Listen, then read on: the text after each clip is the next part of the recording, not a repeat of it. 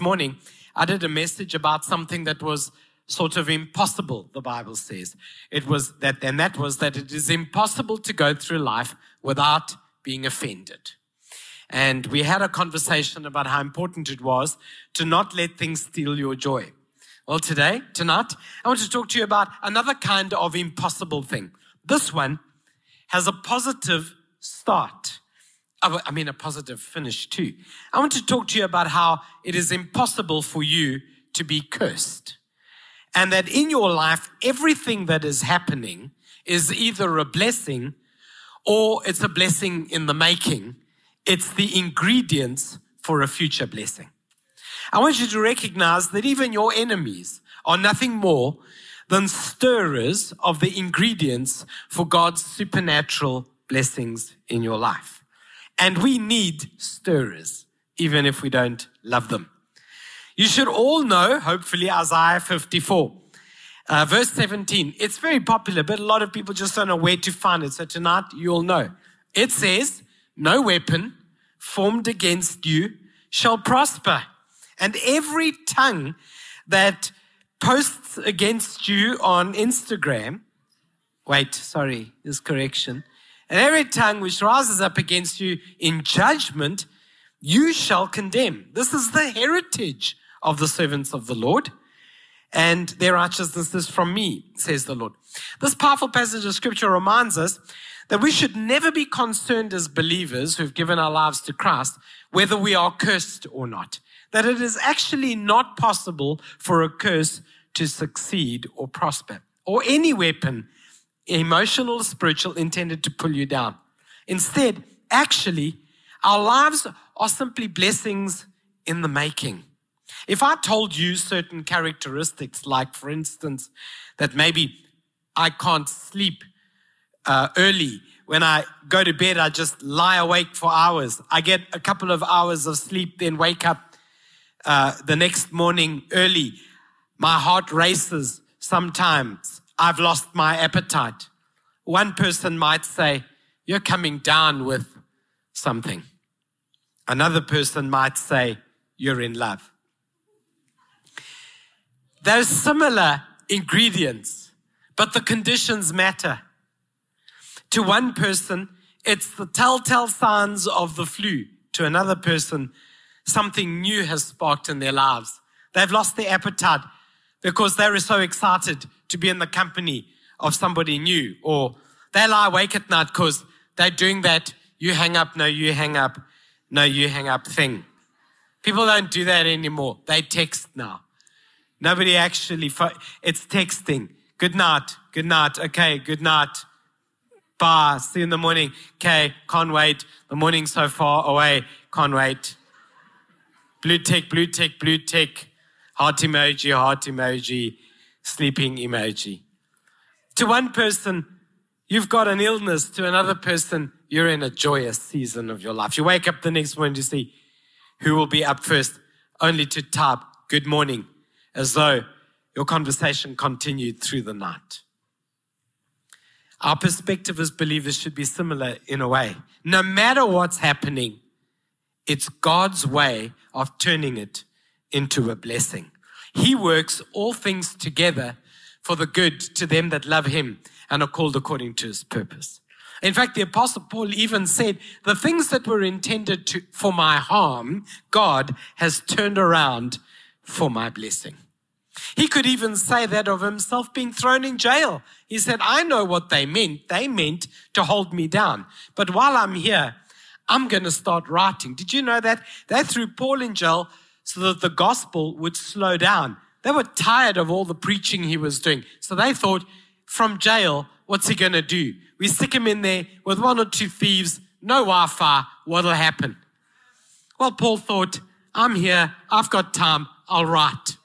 And so he wrote a number of books you might be familiar with. He wrote books like Romans and 1 Corinthians and 2 Corinthians and Ephesians and Colossians and 1 and 2 Thessalonians. And the longer they jailed him, the further the gospel went. And they thought, well, if we could keep him quiet, but now suddenly he's writing and it's being read in 3 or 4 or 5 towns, cities, countries, generations, all at the same time. You see, what was intended for your harm, God has a way of turning it around for your good. You've got to start to recognize and read everything in your life from the perspective that it's just an ingredient. Now, I don't love the ingredients. I love the results. I love these pancakes. They are great. I can't wait for the end of the service so that I can pray over them and cast the calories out. I don't think that works.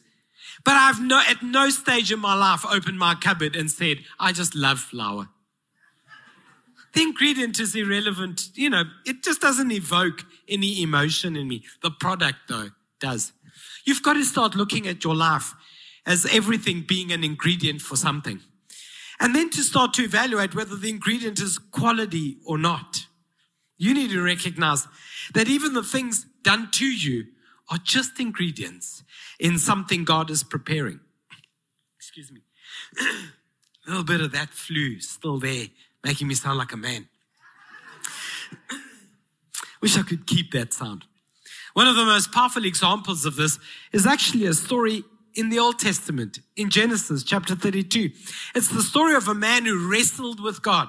Some of you know the story. Jacob, who had a lot of issues in his life, eventually confronts himself through a wrestling match in Genesis with God. And the Bible literally says that Jacob said, don't leave until you bless me. I want you to recognize that wrestling is just blessing in the making. At the moment, you're wrestling with your finances and they don't add up. But it's just a way of building the ingredients you need to live in financial blessing. Right now, you're figuring out relationship and identity, who you are and who you want to be with and where you want to go. And you're stressing about it. You're lying awake at night thinking, will there ever be someone for me? Or will I ever get rid of this someone next to me? Wait, actually, you shouldn't be thinking that. If you are, stop it. Repent here today. Whatever that stress is right now, you think it's the most crucial thing. There are no good ones left, no good jobs left. It's not just relationships, no good houses left. People say this kind of stuff all the time. All the good property has been bought. All the good people are out and married with kids. All the good this, all the good. That is not true. Your stress today is nothing but wrestling God's blessing into your life for tomorrow.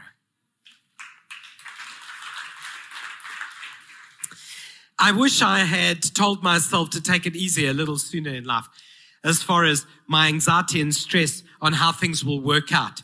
I'm not responsible for how they work out. I'm responsible for responding to God in an honorable way, and He will make things work out. I have desperately wanted things that weren't meant for me because they simply were too small for the plan that God had in mind. Given a choice, I would have picked the now and smaller, but God had a better plan for the later but bigger. And every now and then you have to allow yourself to realize it feels like a fight, but it's only because I'm fighting to receive my blessing. Don't misunderstand it and think that that means you're cursed in some kind of way.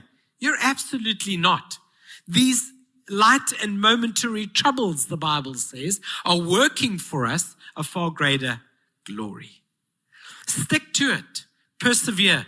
Don't be discouraged by the idea that it's all a bit of a fight. Right now, I know some of you feel like every day is a fight.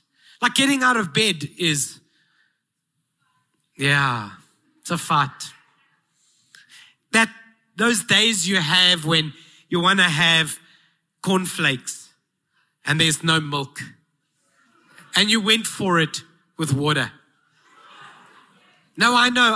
And you thought you could dilute the negative consequence with sugar. And now what you've got is a porridge, not designed for human consumption. Maybe you've had those days, and I've seen a few of them on RG, people oversharing their, are you okay? There was some kind of an anointing happened there. People desperately wanting to show people their food. They prepare a great plate, but in holding it up to the camera, it slips off and lands on the floor. And that, how that sometimes, like, our flexing is so big that we're still hungry. Maybe it's a fight. Maybe you've been trying to make your way through a subject at university and you're in round 2, and maybe it's round 3, and you think the devil has possessed your lecturer.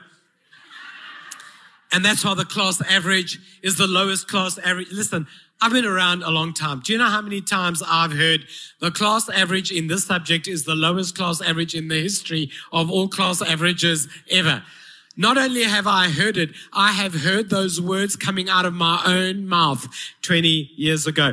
I told my parents once that the economics lecturer was such a bad lecturer that the class average was like 36 and I was getting 38. I was above average.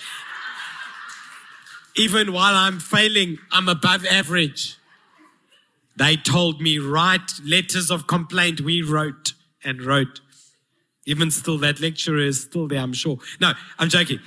There's a prof here tonight, so I hope he does not relay that message to anyone. I know it seems like such a struggle. Maybe your struggle is with your self-identity. You can't look at yourself in the mirror and just smile. You look at yourself in the mirror and think, I got to do something with that hair.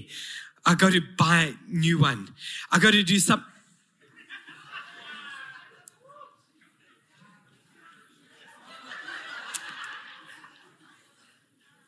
Let me just explain something to white people. Let me just explain something to white people. You don't understand how big the wrestling for blessing is in the hair game space. You have no idea. Hair is an economic investment of the level of a car in some, I'm just explaining something to you. That I only rediscovered a few years ago. You just comb it this way, or the next day you comb it that way. For some people to do that, it is a 5-hour, 6-hour at a hair salon to change direction. So, okay, I'm moving on. It's enough now. It's enough, okay. Or maybe your sense of identity, no matter what you do, you just can't feel comfortable. You're wrestling. But I want to encourage you that you're wrestling down your blessing. It's intended to be that way. It's Jacob fighting. It's Paul in prison.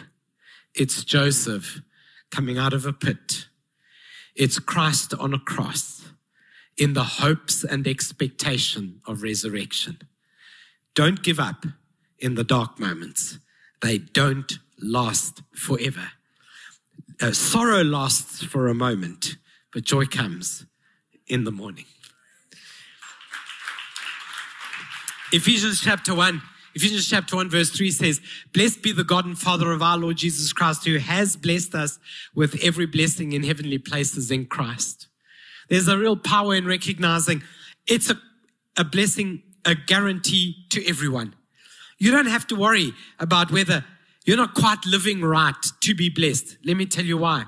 If you don't live right to be blessed, you're simply adding another ingredient to the wrestling you're going to need to do until you get to your blessing.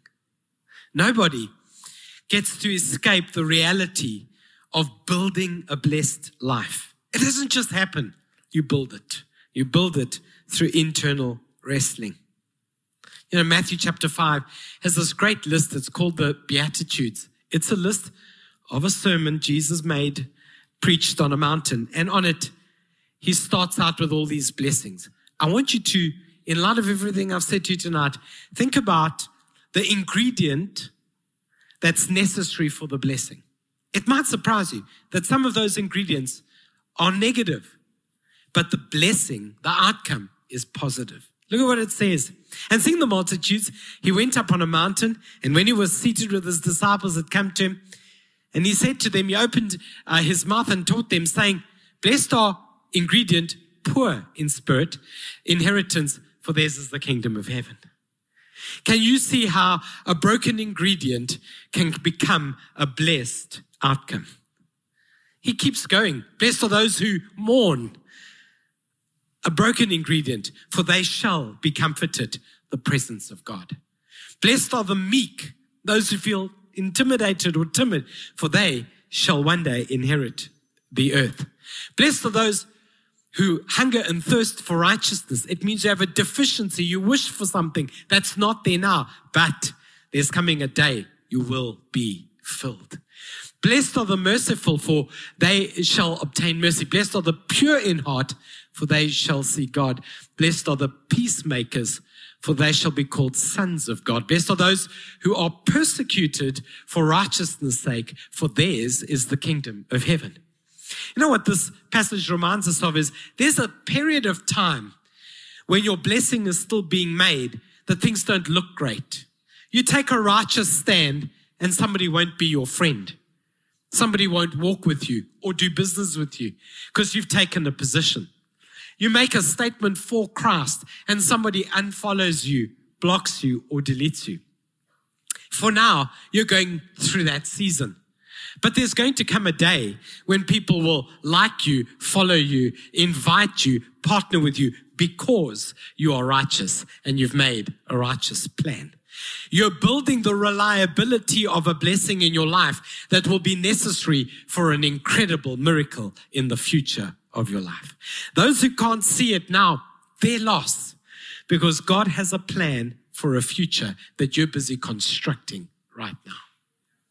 There's something really powerful about realizing I'm poor for a season, but I'm just building my blessing for the future.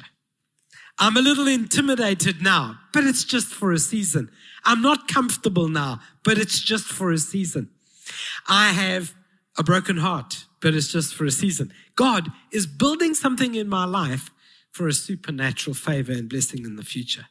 You've got to get your head around this to realize that everything is either a blessing or a blessing in the making.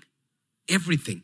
Nothing is a curse that can be fruitful or productive over your life.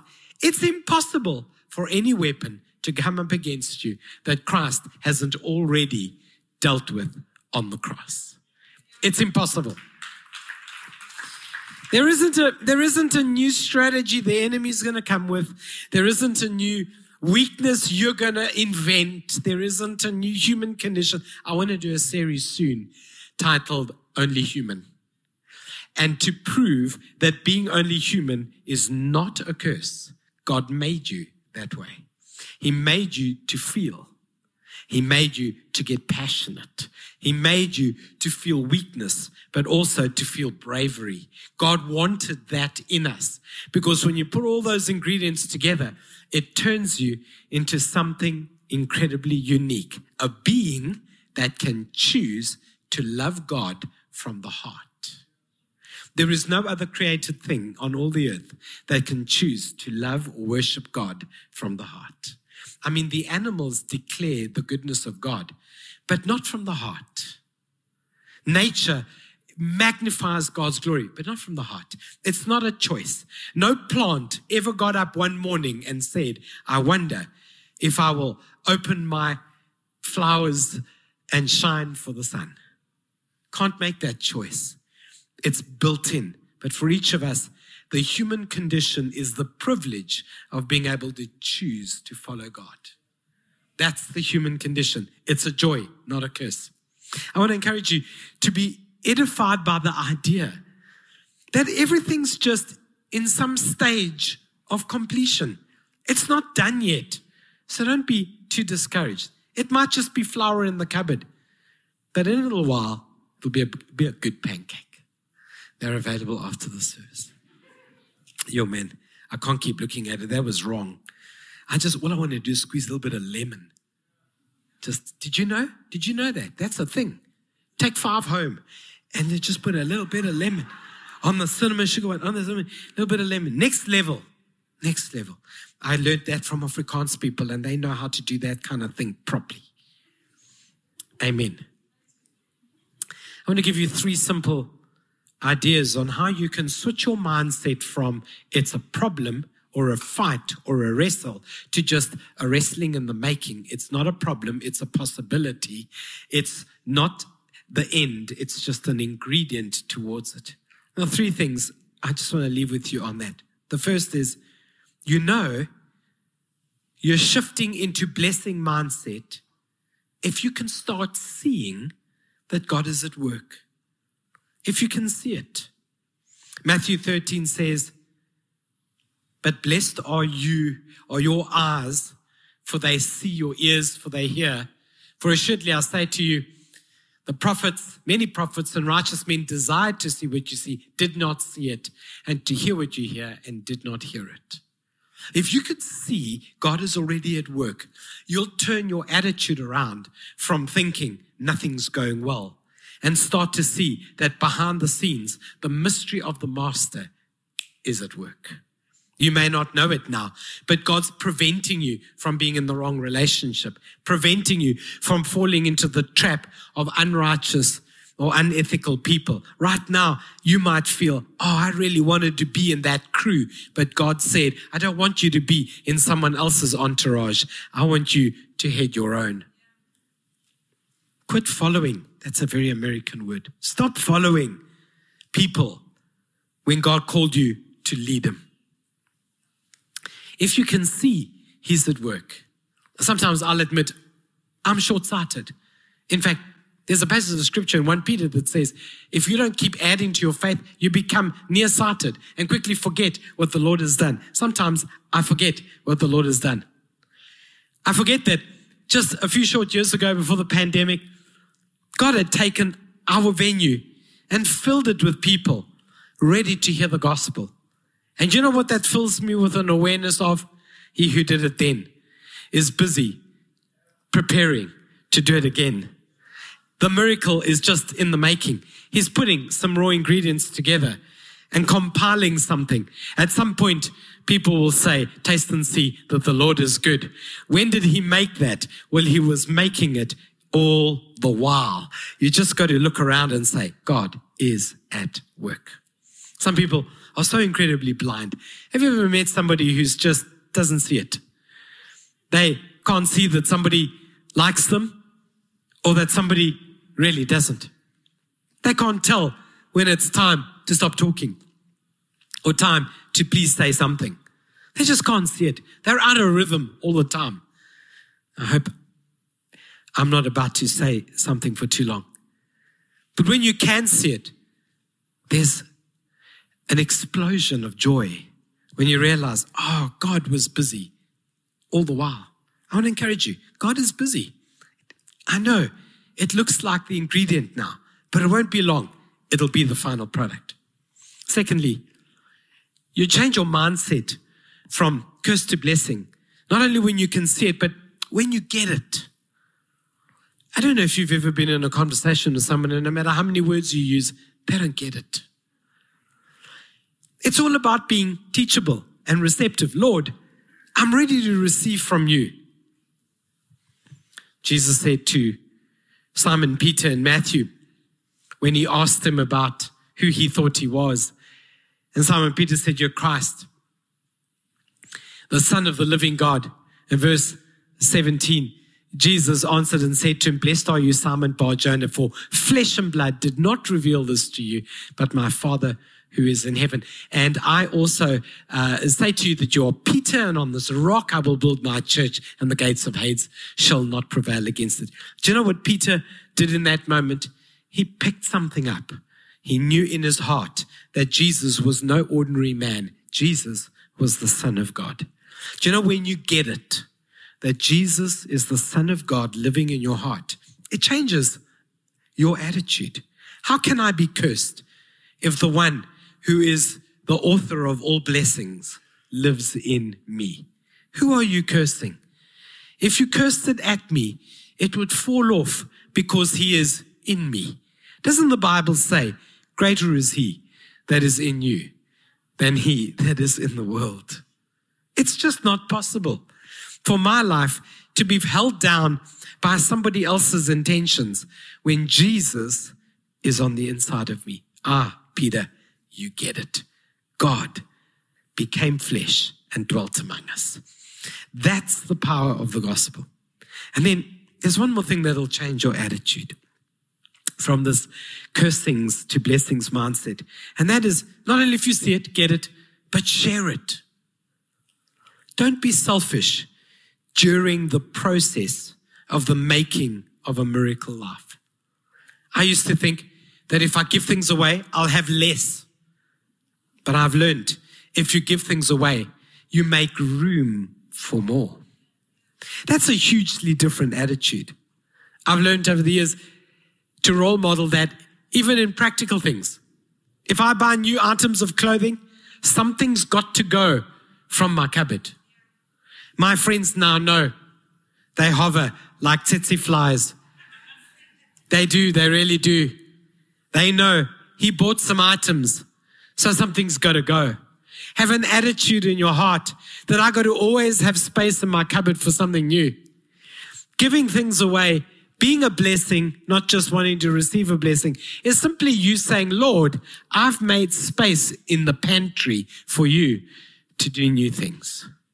Sometimes people just won't try out new things, won't step into new seasons, won't go to a small group, won't get involved in serving in something, holding on tightly to a constructed life because you think it might just be perfect. When you start giving it away, give your life away, you start making space for God to do new things. Look at a definition of a really spiritual person. Brethren, it's a heavy word, but the sisters are included. If a man is overtaken in any trespass, in other words, if you have a friend who's committed some sin, you who are spiritual, you should restore such one in a spirit of gentleness, considering yourselves, lest you are also tempted. A truly spiritual person, a truly blessed person, knows how to be a blessing. It's easy to point a finger at somebody during their weakness and highlight it. It takes a real man of God or a woman of God to hide somebody while they're in recovery and to give them time to heal even from their own bad mistakes and to carry them to the cross and to take them into the room so Jesus can heal them. That takes a spiritual person. When you start thinking like that, you realize, I don't need to worry about whether I'm blessed or cursed. I can be a blessing. Isn't that a powerful thing? I'm not even worried about whether I'm blessed or cursed. All I want to know is, Lord, can I please be a blessing? I want to encourage you tonight that you can't be cursed. Everything is in the construction, the wrestling toward becoming a blessing. And if you really want to speed it up, learn to be a blessing. Can you say amen to that? Would you stand with me as we pray?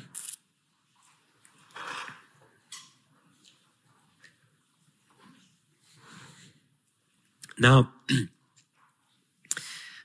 sometimes, where's Brett? Vince, are you on? Because I know he was here a moment ago, and he's got a gift. I mean, so do you, but when he's a piano teacher, I mean, next level. Am I right? He's not going to talk to me now. I'll have to be a blessing to him. Hey, Vince, I made 2 pancakes for you. I do want to take a moment to pray. My prayer will be especially for you, if you feel like you've wondered, why is there a fight all the time? Why am I wrestling all the time? Maybe tonight a revelation that wrestling is blessing in the making. Can you say amen to that?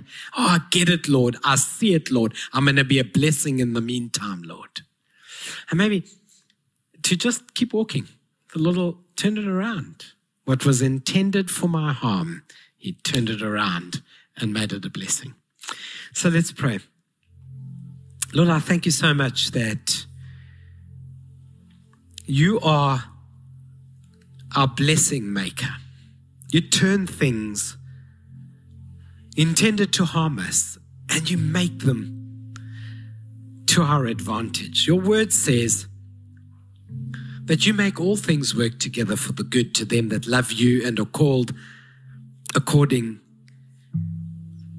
to your word, according to your purpose. Lord, thank you that our attitude needs to change. We're not cursed. We're just wrestling while blessing is in the making. Teach us to hold a strong line, a persevering attitude, and wait, because in due season, we'll reap a reward. Thank you, Father, that we can have confidence that you'll turn every ingredient into something incredible. Blessed are we, highly favored are we, as we follow after you. Tonight, Lord, I pray that every heavy attitude, every dark cloud, every internal struggle, every wrestling match will be lighter tonight with the realization, my blessing's coming. He's turning it around. And I'll even say to my fight, don't leave me until you've blessed me. In Jesus' name we pray. And everybody said, amen. Would you give God a shout of praise and thanksgiving and worship?